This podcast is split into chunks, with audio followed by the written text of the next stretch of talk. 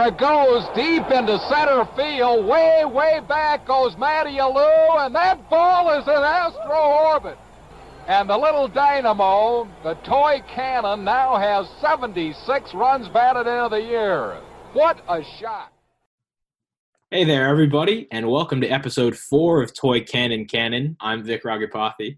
And I'm Jacob Wessels. And after a couple episodes of just doing the two of us to try and work out some kinks, we're back to a panel of three. We've got a new partner here. Say hi, Jimmy. How's it going, guys? I am honored to be here, and uh, I'm very excited for everybody's stories today. I think they're going to be really good. Yes, and honored you should be. So, in case you didn't know, this is Jimmy Arvan with us. Jimmy, you know about the basic premise of this thing. Is there anyone that you grew up watching that you really loved as an athlete, but doesn't get talked about nearly enough for your liking? I think there are a lot of different answers but I'm actually going to go the hockey route with this one. And I'm going to say Simon Gagne when he was on the Flyers. I just remember him being such an electrifying player. He was so fast. He made defenders look like they were stuck in mud on the ice. And I just remember distinctly when I was younger, he was virtually unstoppable. Yeah, he was awesome. Really fun to watch. He was kind of the predecessor to guys like Mike Richards and Claude Giroux, who were the faces of the franchise, but who didn't necessarily get a ton of, of national respect. Yeah, I mean, I feel that way a lot about Claude Giroux. He's kind of been the captain of the Flyers for like a decade. He's been one of the best players in hockey, but he definitely doesn't get the national respect as one of them, you know, perennial all star kind of guy. People just don't think of Claude Giroux when they think of the best NHL players. And I think that kind of applies to Simon Gagne as well. Yeah, so that would that would, that would be my answer. Through the bat, got to get suspended for that. Barry Lyons wrestling Pedro away from Cone. That was a breaking it was ball. a curveball for crying out loud.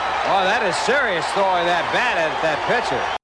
Pedro Guerrero was anything and everything over the course of his career selfless and selfish, humble and jaded, valuable and expendable, a beloved jovial team leader and a locker room cancer, a party animal who often played hungover, and a family man who would motion to his wife in the stands after every home run.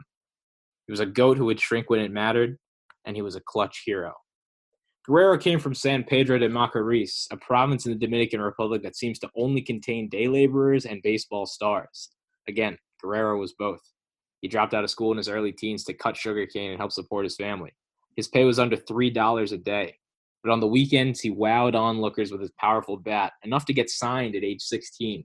He came up through a Dodgers organization in the late 70s that was stacked at the big league level.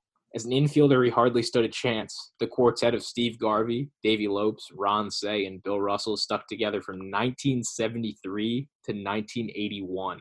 As a result, Guerrero spent parts of seven seasons in the minors, despite regularly OPSing in the 900s or higher. He finally got a full shot in 1981. And while everyone in LA was wrapped up in Fernando Mania, Guerrero tore up the league. Through mid June, his OPS was 925. But then the strike began. Guerrero and the Dodgers limped into the playoffs.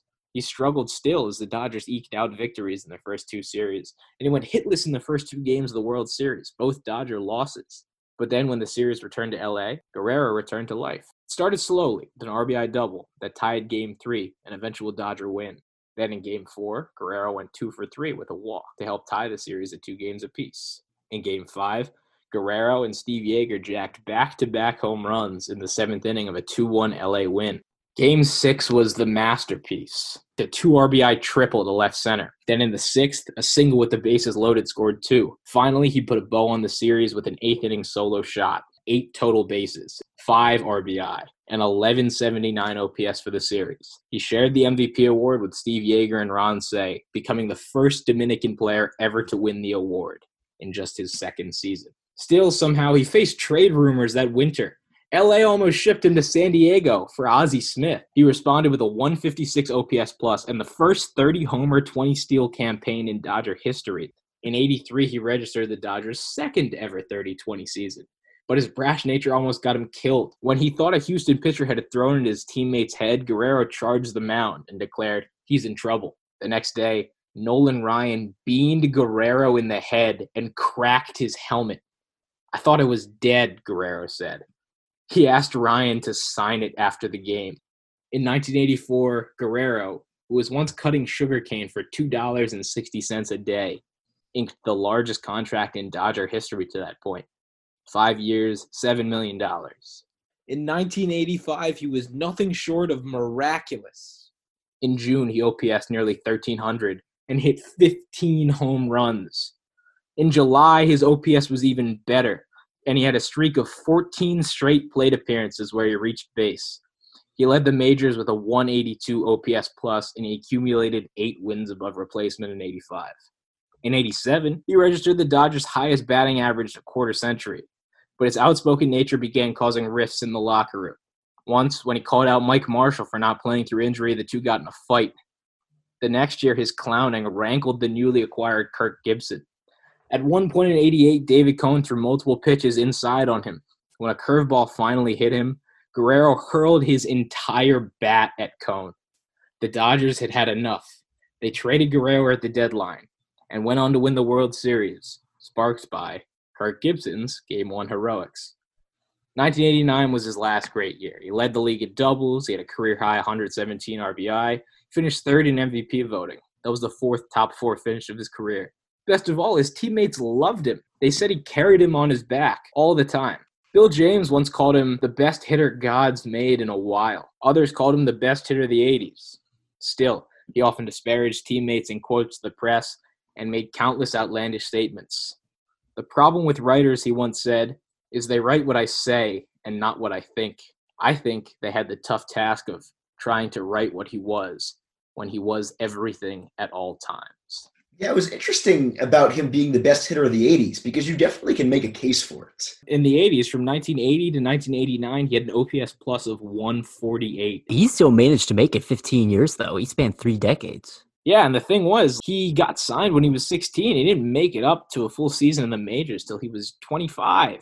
Played seven years in the minors. That's exactly. a long time. Like, and, he, and it wasn't like he just languished there because he sucked. He played seven years in the minors and tore it up year after year. Kept getting cups of coffee, but like they were winning pennants in 77 and 78. They had the longest tenured infield of all time.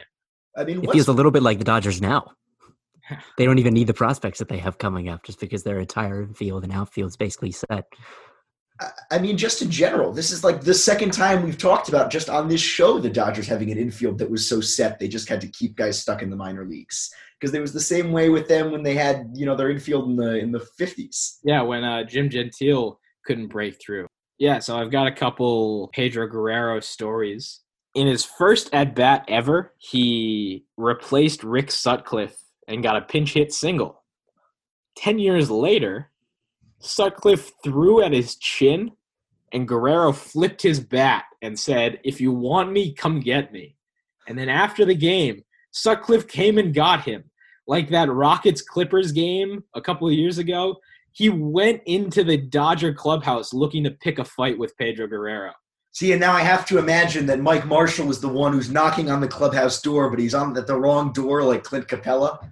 Pedro Guerrero's mouth wrote a lot of checks. I'm sure that he could cash some of them. But yeah, he was. I mean, someone, anyone who has their head thrown at twice that we've already heard about, I'd imagine, has, has done a lot in his career to piss people off. He once said, I would have put up better numbers and been a better person. I'm not a bad guy, but I used to come to the ballpark with a hangover every day, and I could still play like that. Can you imagine if I had been sober 100% of the time? The guy's yeah. OPS Plus was 50% better than the league for a decade, and he was hung over every day at the ballpark. I feel like that was kind of a pregame ritual, though. Everybody comes to the clubhouse a couple hours before the game. They talk about what they did the previous night and they all like chug Gatorade together if that was the thing back then. And they all get ready for the game and then they do it again. Sure. Except in the 80s, you know, with their Gatorade, they had plenty of sugar, one could say. yes. Yeah. Once in 1992, when he was old and aging, he was playing for the Cardinals. They were playing their arch rival Cubs. After the game, he brought a young kid on the Cubs also from San Pedro de Macorís, to the Cardinals clubhouse so he could kind of like talk to him and give him a little bit of mentoring. Well, Cardinal Todd Worrell didn't take to this too kindly, and so he didn't let the kid in, and he confronted Pedro Guerrero about this. And Pedro Guerrero like leapt over a table and like flailed at him while fighting him. And Worrell kind of pretty easily like caught him and then deposited him in a locker. Pedro Guerrero later said, "Yeah, no, I was wrong. I probably shouldn't have brought the kid in. That kid was Sammy Sosa. I figured you were going there. I was Because like, it has to be somebody Oh. famous. Yeah. That's unbelievable, though. Hot That's Worrell was, was a big guy. He was like one of the first fireballers. I was looking up his size. He's six five, so I can imagine him kind of throwing Pedro. Yeah, Guerrero Pedro around. Guerrero was like 5'11. That's funny because I, I hadn't even looked at his height or weight, and for whatever reason, I pictured him as a big guy. I pictured Pedro Guerrero as like 6'2", 6'3", and closer to 200 pounds. Pedro Guerrero, not afraid to fight people larger than him. Mike Marshall, No. six six. Nolan and Nolan Ryan is, you know, like 6'5 or something like that. He's huge. He plays bigger than he is. Exactly. Yeah, he plays a big game.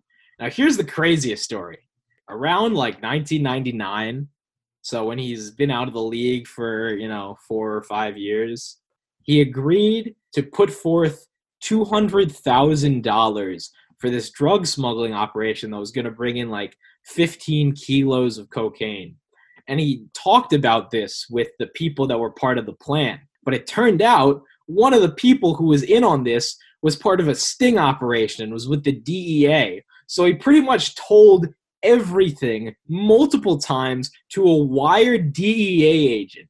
His lawyer was like, you know, other than his multiple confessions and him being caught on tape saying specific things, they've got nothing on him. His defense attorney came up so clutch. This guy, Milton Hirsch, he convinced the jury of Pedro Guerrero's innocence within just like a few hours because he claimed that Pedro Guerrero had an IQ of 70 and he could not execute normal everyday tasks like writing checks or making his bed. His wife pretty much had to run his life and gave him a daily allowance of things. So clearly, because the only thing that he really knew how to do was hit a baseball, he couldn't have known what he was getting into when he agreed to this $200,000 drug operation. And it got him off. Got Wow. off spot free, claiming that he was nearly right about at the line of being mentally challenged. I That's mean, uh, that's unbelievable to me. That's that's how how is that possible? How persuasive can Milton Hirsch be? How like Oh yeah, now I want to look at. Can we get Milton Hirsch on the podcast? Can that is we? far to go that he can't even make his own bed. And yet he can hit. He can play 15 years in the major leagues. With- yeah, and played many positions. He was, you know, a utility guy. That's, you know, See, this this defense really rested on the fact that Guerrero, like a lot of kids of the Dominican, had to leave school early to go try and support his family and work, Yeah. you know, cutting sugarcane. And so I think that like a lot of the defense really rested on that. And I think it really rested on the fact that he did not have much book learning because he left school so early, but he's obviously not a low functioning individual. He can make his own bed. I guarantee you that. I've never met the guy. I can guarantee you he knows how to make his own bed. I will say maybe getting hit in the head all those times is why David Cone event is why uh, Pedro Guerrero eventually couldn't make his bed. Take a few Nolan Ryan fastballs, David Cone curveball, Rick Sutcliffe. All of a sudden, it's you know One Nolan Ryan fastball to the head can probably drop your IQ. My final Pedro Guerrero story comes much more recently. He was in the headlines a couple years ago because he suffered a pretty big stroke and it landed him in the hospital in a coma. His wife was asked by the doctors to sign a release that would end up having the plug pulled on him, and it wasn't looking very good. His wife decided not to, said that she had faith, and two days later, miraculously, Pedro Guerrero woke up. He woke up out of his coma and he was pretty much okay. He's probably still able to make his bed. His wife said it was a miracle. And I think it really goes to show that whenever you think that Pedro Guerrero is one thing, he's exactly the opposite. Colt Brennan threw for 415 yards and six touchdowns. Get this in the first half of Hawaii's opener against Northern Colorado. Come on!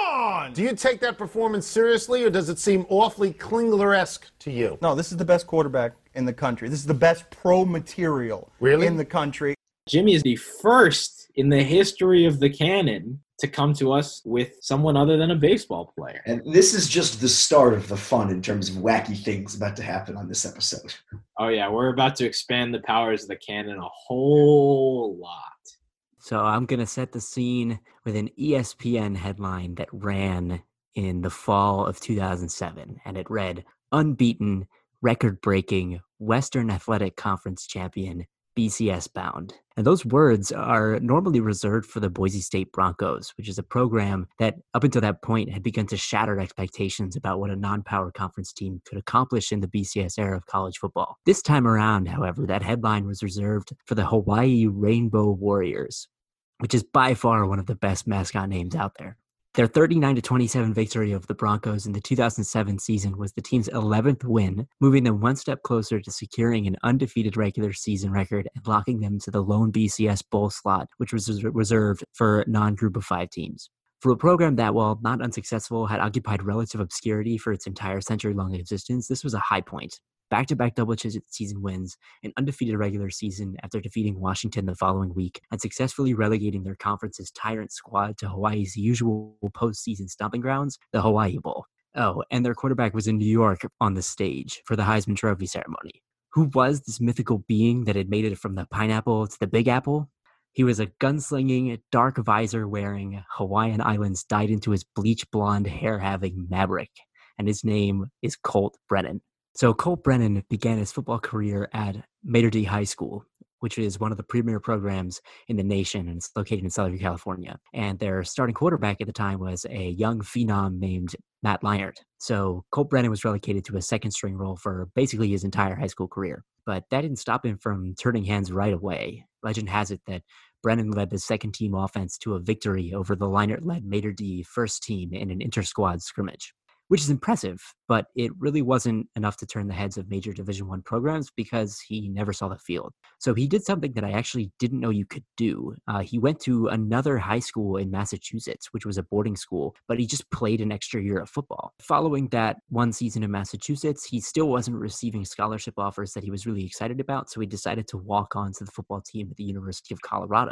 In his first semester on campus, Brennan was convicted of felony and burglary charges for supposedly entering a female's room while intoxicated. He was placed on probation until his graduation, and he was ultimately removed from the team without ever playing a snap. And unfortunately, as we'll talk about, this is just the beginning of Brennan's legacy with run ins with the law. But the unlawful sexual behavior charges were eventually dropped due to lack of evidence, and he successfully passed a court mandated lie detector test as he continued to deny all allegations against him. So, after he passed the lie detector test, he was able to return to California to play at a community college called Saddleback College. And following that season, Brennan was convinced by June Jones to walk on again at Hawaii, and he forewent scholarship opportunities at Syracuse and San Jose State. So, Vic, he could have been playing for your Orange had he not been convinced by Coach Jones to walk on at Hawaii. Wow, he could have led us to so many pinstripe bowls. It would have been crazy. Yeah, really. He would have gone eight and five every year. So now he's in Hawaii, and it's important to understand who came before Colt Brennan at the University of Hawaii. That was a man named Timmy Chang, who is a product of the now famous quarterback powerhouse known as St. Louis High School, which has since produced Tua Tagovailoa and Marcus Mariota, among others. By the time he left, Chang had set the NCAA record for most career passing yards with 17,072. He was a generational talent, especially for a program like Hawaii, and he had led them to four straight seasons of eight plus wins, which was really impressive.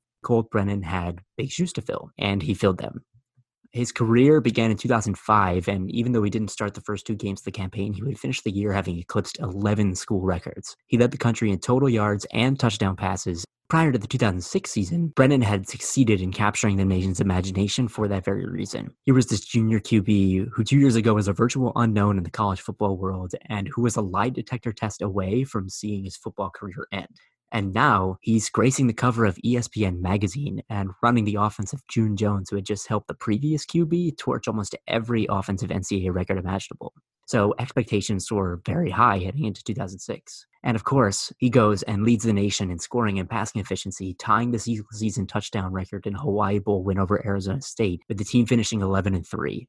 He finished sixth in Heisman voting, and the Warriors headed into the 2007 season ranked for the first time in program history. And by the end of their undefeated campaign in 2007, were ranked number 10 in the AP poll.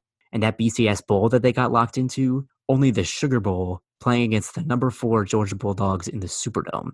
That year, Brennan finished third in the Heisman voting behind only Tim Tebow and Darren McFadden, and by that point had blown Timmy Chang's legacy out of the water. So at this point, it's 2007, 2008, his draft stock is pretty high. He's in conversations to be selected in the second or third round of the NFL draft, and he's playing in a BCS Bowl on basically the biggest stage that a program like Hawaii can conceivably get to.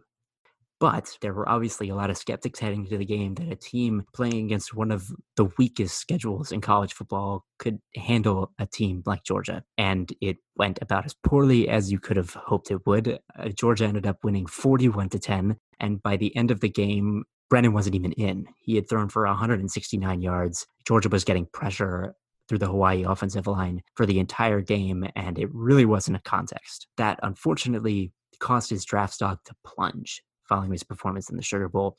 After playing in the Senior Bowl, he played very poorly and he also tore his labrum, and it was revealed at his pro day that he would require surgery. In a matter of mere weeks, after setting the college football world on fire, it was a question of whether or not he would even be drafted at all. Ultimately, in the 2008 NFL draft. He was the 10th quarterback selected in the sixth round by the Washington Redskins. And he kind of silenced doubters with what people were calling like a perfect preseason. Some were calling it the greatest preseason debut ever after he went 9 for 10 with 125 yards and two touchdowns against the Colts. He still sat behind an injured Jason Campbell for the 2008 season. And in 2009, he suffered yet another hip injury a huge problem for him was some of his off field stuff. The first was when he was released by the Raiders, he was in Hawaii and he was involved in a head on collision in a vehicle on Queen Kaahumanu Highway. The driver was not Brennan, but his girlfriend, and Brennan was in the hospital for eight days. He suffered broken ribs, broken collarbone, um, a whole bunch of different other surgeries that went on to really cripple his playing career. Yeah, it's, it's the kind of story that makes me wish the XFL was going to stick around for longer than the five weeks that it survived. Because, you know, Colt Brennan is exactly the kind of player who, you know, if he was playing today, probably would have wound up in the XFL and maybe playing for his former head coach, June Jones. And think about how perfect a match would be just light that league on fire. And in reality, assuming that he had been healthy, he might have been able to play himself into an NFL job. That would probably wouldn't have been out of the realm of possibility. There is like uh, a few what ifs to if he was just born a few years later. For one thing, if he wasn't born the same year as Matt Leinart, maybe he would get a starting job for at least a couple years at modern day. For another thing, if he was born a few years later, maybe he would graduate into an NFL that adopts the college style spread offense. That's yeah, I think you're I think you're absolutely right because if you just watch some of his highlights that are that are on YouTube, he's making plays that are really reminiscent of guys like Lamar Jackson and Patrick Mahomes because, you know, he was a guy that liked to get out of the pocket. He was a guy that was viewed as a playmaker. You know, he was constantly rolling out. He didn't really get the ball out of his hands very quick, and that was one of the biggest critiques of him, especially entering into the NFL in the mid 2000s when the pocket passer was really still the biggest thing that scouts were looking for. But he definitely was also not a perfect guy off the field. Um, at all. In 2013, he pled guilty to a DUI while driving a rental car after he was stopped for speeding, which doesn't sound that bad, but um, his blood alcohol content at the time was twice the legal limit. But he was also arrested for possession of cocaine, which was discovered in the rental car but he eventually avoided those charges after he was able to convince prosecutors that the cocaine was not his and was already in the rental car. A trunk full of coke, rental car from Avis. Um, I don't have as much detail about how this was done compared to the Pedro Guerrero story, but he kind of also has the legacy of avoiding charges by kind of just convincing people that he was innocent. He did it at Colorado and then he did it again with this cocaine possession case. And then it happened again in 2015 when Brennan reported to the police that his car had been stolen. When police later found the car near a bar, it was revealed through surveillance footage that Brennan was the one who had parked the car there and abandoned it.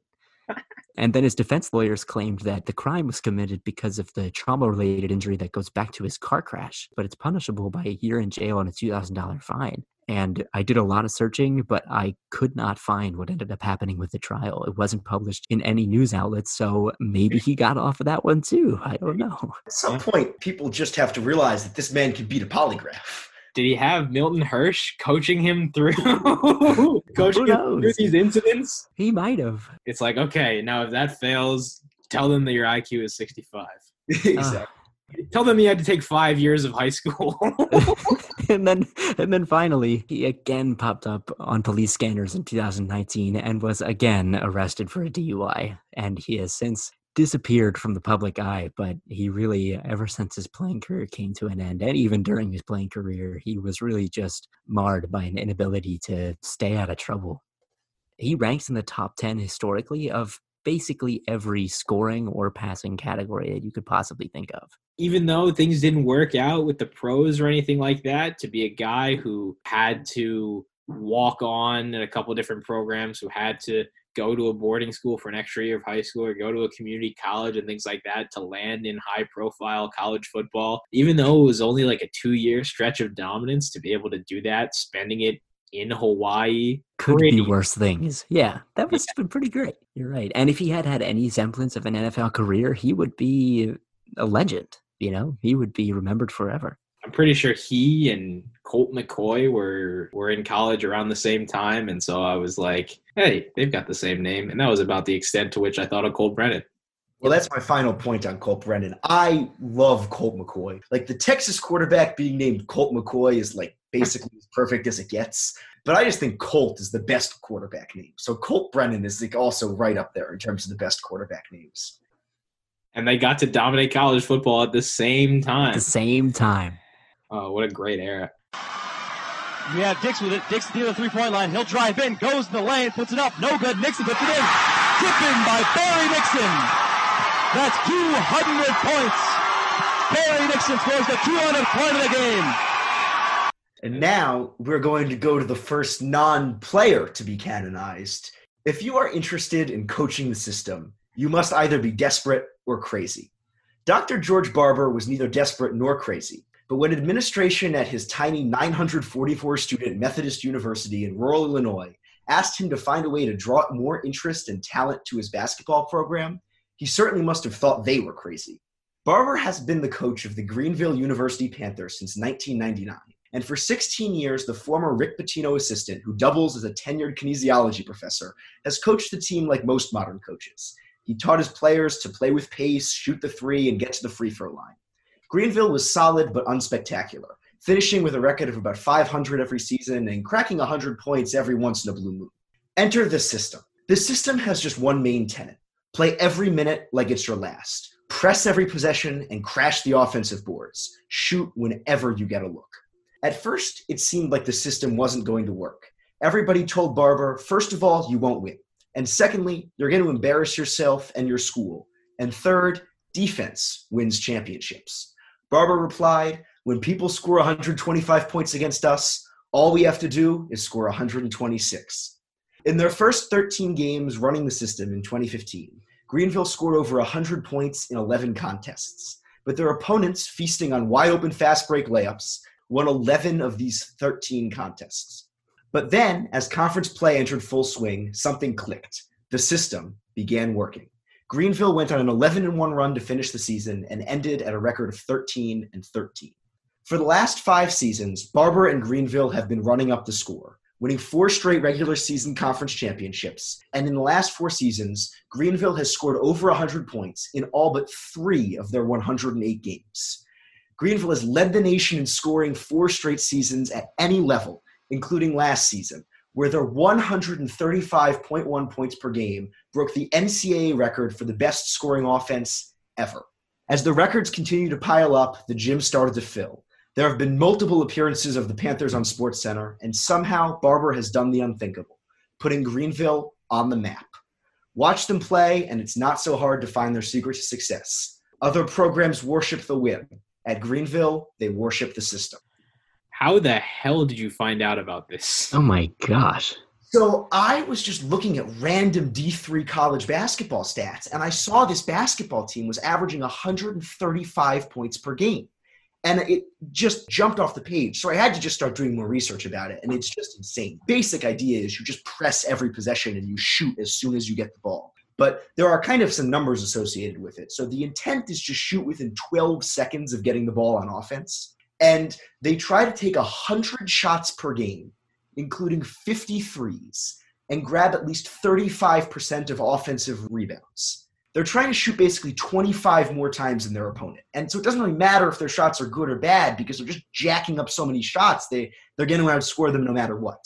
I feel like I need to see this in action. I, Yeah, it's I know. unbelievable. crazy. And so get, watching films of this game is like one of the most unbelievable things. And you, you can barely find film of it because it's this random D3 school. They have 900 students in a 300 person arena and they're like selling out all their games now. And when you're playing this crazy style, they, they have to play like basically hockey shifts. So they have platoons of five guys. They have three lines basically, and they just sub them on and off every three to five minutes. What they do is they have a 30 man roster and there are 17 guys who suit up for every game and you can kind of play your way onto the lines and stuff during practice. I just found a picture of their team, like a team portrait, and it's the biggest basketball team I've ever seen. It's ridiculous. it's like the biggest basketball team in the country. They can only suit up 17 they'd suit up more than 17 i think if they were allowed. I mean you look at their season stats. They've got 11 guys i think who average between 20 and 11 minutes per game and no one averages more than 20 How do you convince a recruit or anyone in general to come and play like this? I mean, the, so the players kind of rave about how much they love the system. They're just like, it's so much fun. And the coach is like, I will never critique my players for taking a bad shot. They can do whatever the hell they want. And so these players are like, yeah, it's great. We can just shoot 30 foot threes all the time, press every play. They have so much fun. I mean, they're not so talented. They're playing D3 basketball. It's not like any of the guys that come here are really trying to play high level pro basketball beyond their college. So they might as well have fun for four years and jack up threes and play basketball like it's hockey. it's really insane. They've got nine double digit scores last season. They run up the score. They score like 135 points per game, but no one scores more than 20 points. You look at the box score from a game, the leading scorer will have 24 points and the team will have scored 135. And you're like, whoa, how did that happen? It's like communist basketball almost, where you don't have a star and you really can't have a star because in the system, you can't be on the court long enough to put up big stats. You totally have to give in. He was like, we don't care if we win or lose the game. If we stick to the system, that's a win for us. Whole new meaning to it doesn't matter if you win or lose, it's how you play the game. It really does.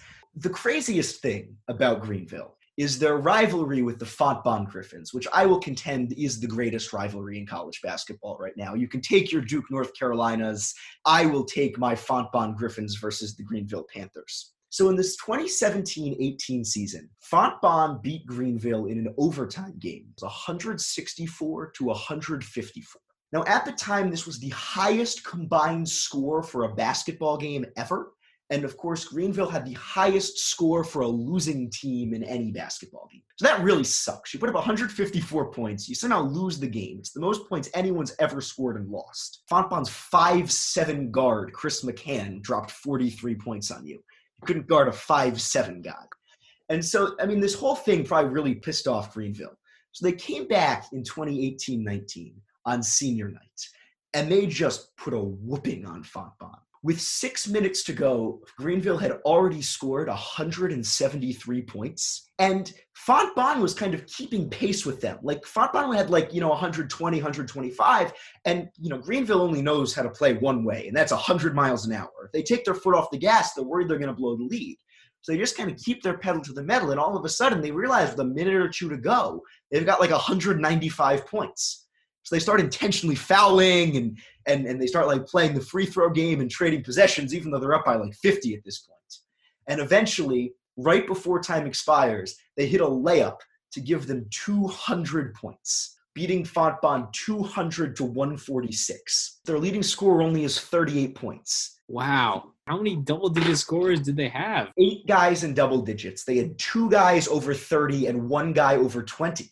In order to fit that many points into a single game, either the first or second guy to touch the ball is taking a shot, no matter what.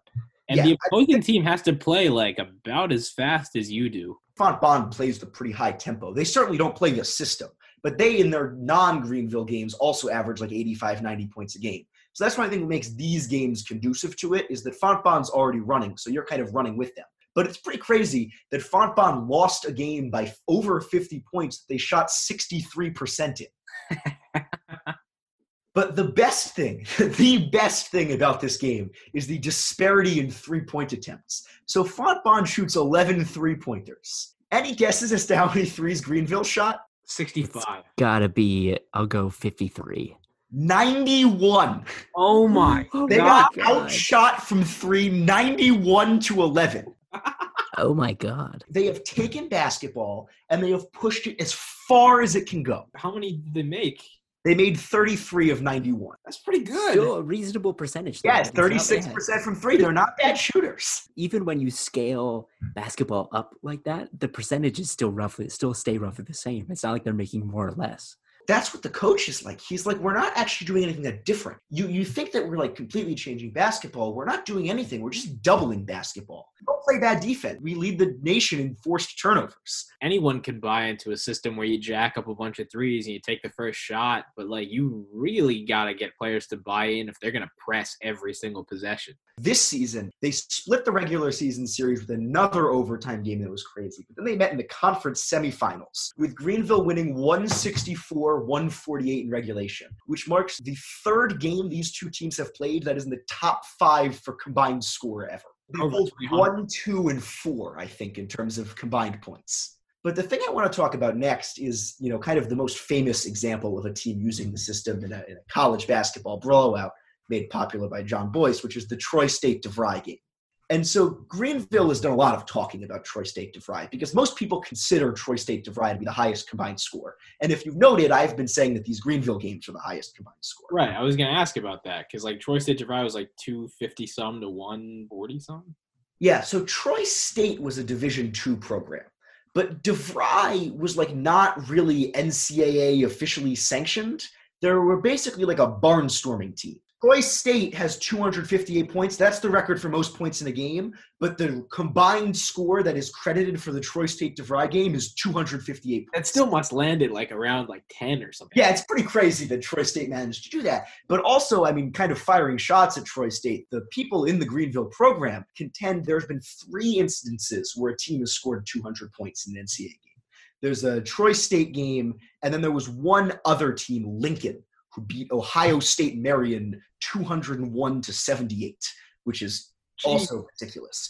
But Ohio State Marion was also kind of a fake basketball program. And so Greenville is like the only team that scored 200 points in like a real game. Like they scored 200 points against a conference rival. These guys must finish like 1 2 most years, right? In the conference? Not necessarily. Not really? No. No, I mean Greenville has had a lot of success in the conference. As I said, they won the regular season title the last four seasons, but they've only won the conference tournament once. So they haven't actually gone to the D3 NCAA tournament that often. That kind of makes sense that the system doesn't really hold up in tournament play. Yeah, especially when you're playing so many games back to back and stuff. But that's why they've got the 30 man roster, so they can plug people in and, and take people out. And the other thing that I was thinking about is recruiting. If you're going to field a team that's that large, to me, that seems like a huge volume of pretty competent basketball players that you have to recruit to your program. So they wanted to have a JV basketball team. And the coach was worried. He was like, if, if people are playing JV, they're just not going to be interested in the program. They're not going to buy into what I'm trying to coach them. So we came up with a system where all 30 people had to be involved. And those 30 people, by the way, make up 3.3% of the student body. I've made it a personal mission of mine that I would like to go to a Greenville Font Fontbonne game in the coming year. At some point, they're going to get to a 200 200 overtime game. The system has been, you know, implemented by other coaches, and they always didn't theorize that 200 points was maybe possible. But it just seems like what the system does is, is it doubles a basketball game, and it's hard to go beyond doubling it. You can get to 150. It's really, really hard to get to 200. The other thing that I, I, think is kind of interesting is they did play St. Louis one year, which is like a real basketball program, A10, and they kind of got schlacked. They lost 120 to 84. I mean, they are a D3 program, so you know, read into that how you will. People might hypothesize the system is like a way to like better cause upsets. I'm not clear that's particularly true. I think if you run up against a team that physically has better athletes, you can't swarm of locusts them out of a basketball game. It's got to be a team that like really cracks under the press. The conference that they play in is the SLIAC, the St. Louis Intercollegiate Athletic Conference. It sounds like And a disease. I think that a lot of these schools at least play with pace or do something. Or their numbers are just ridiculously inflated from their two games where they score 120, 130 points. Because every team in the SLIAC, except for one, scores over 85 points per game which seems really high for college basketball. But there is one team that seems to especially run outside of Fontbonne, who who scores 94 points per game. There's another school that scores 95 points per game, and perhaps the best named college in the country, Eureka. And they've often beaten Greenville. If you look at the Eureka games, they're always scoring in the 150s, and, and a lot of times Eureka is the one pulling it out, like winning 160 to 130. They beat Fontbonne at one point, 161 to 153, which is like another top 10 scoring game of all time. But Eureka kind of also inspired me. So, I mean, if you just look up and down the Greenville schedule, there are some hilarious D3 names. Another SLIAC team is Spalding. They're also the worst school in the SLIAC. Of course they are. And, and the fact that Spalding is a bad basketball school is really a bad omen. Uh, Greenville plays Transylvania every year. Only at night. I bet they suck. And they play a school named Defiance. Division three college basketball is just the gift that keeps on giving. I will close on this. So one of the opponents that Greenville has had is Grinnell. And when people think of crazy Division three teams, Grinnell is probably second. The coach at Grinnell is one of the coaches who's kind of credited with originating the system. And as we kind of talked about earlier, the system is kind of communist in that eh, you know it's about spreading the wealth and whatever. Grinnell does not really play that way. Grinnell plays the system, but they have one guy who they just build the entire offense around, and he plays the ultimate version of hero ball. So Grinnell like has people who average 35, 40 points per game over the course of the season. And one time they had a guy named Jack Taylor who scored 138 points all by himself. I heard of this guy. I remember this. I remember seeing this. Yeah, this is more well known than the Greenville stuff. Jack Taylor is kind of a you know a cult legend. He scored Yes. over 100 points twice in his career. So they, they played each other once, and Grinnell won 151 to 121. So they kind of proved that their version of the system was better. So Greenville has led the nation in scoring from 15 to 20. Grinnell has led the nation in scoring all but twice from 94 to 15. And as what happens when Greenville meets another team that plays with pace, they broke another NCAA record. Grinnell attempted the most free throws ever attempted in a college basketball game. How many free throw attempts do we think? If they shot 91 threes that one game, then I'm going to go with. 71. What? No, I think like 180. Did you look that up?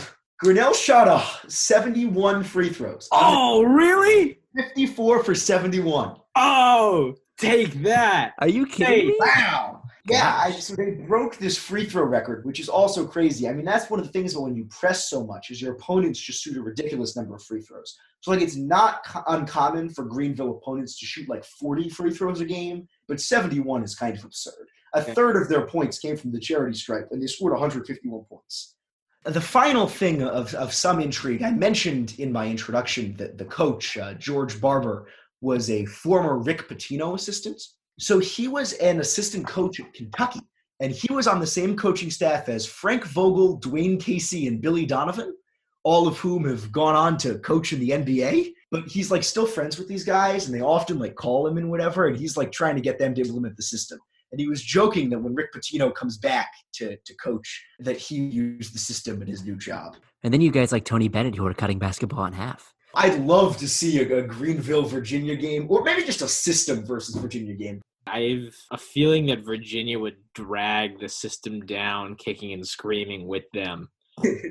And we Virginia would is just a black hole for offense. yeah, we would see the system get rendered useless to like a 60 point output.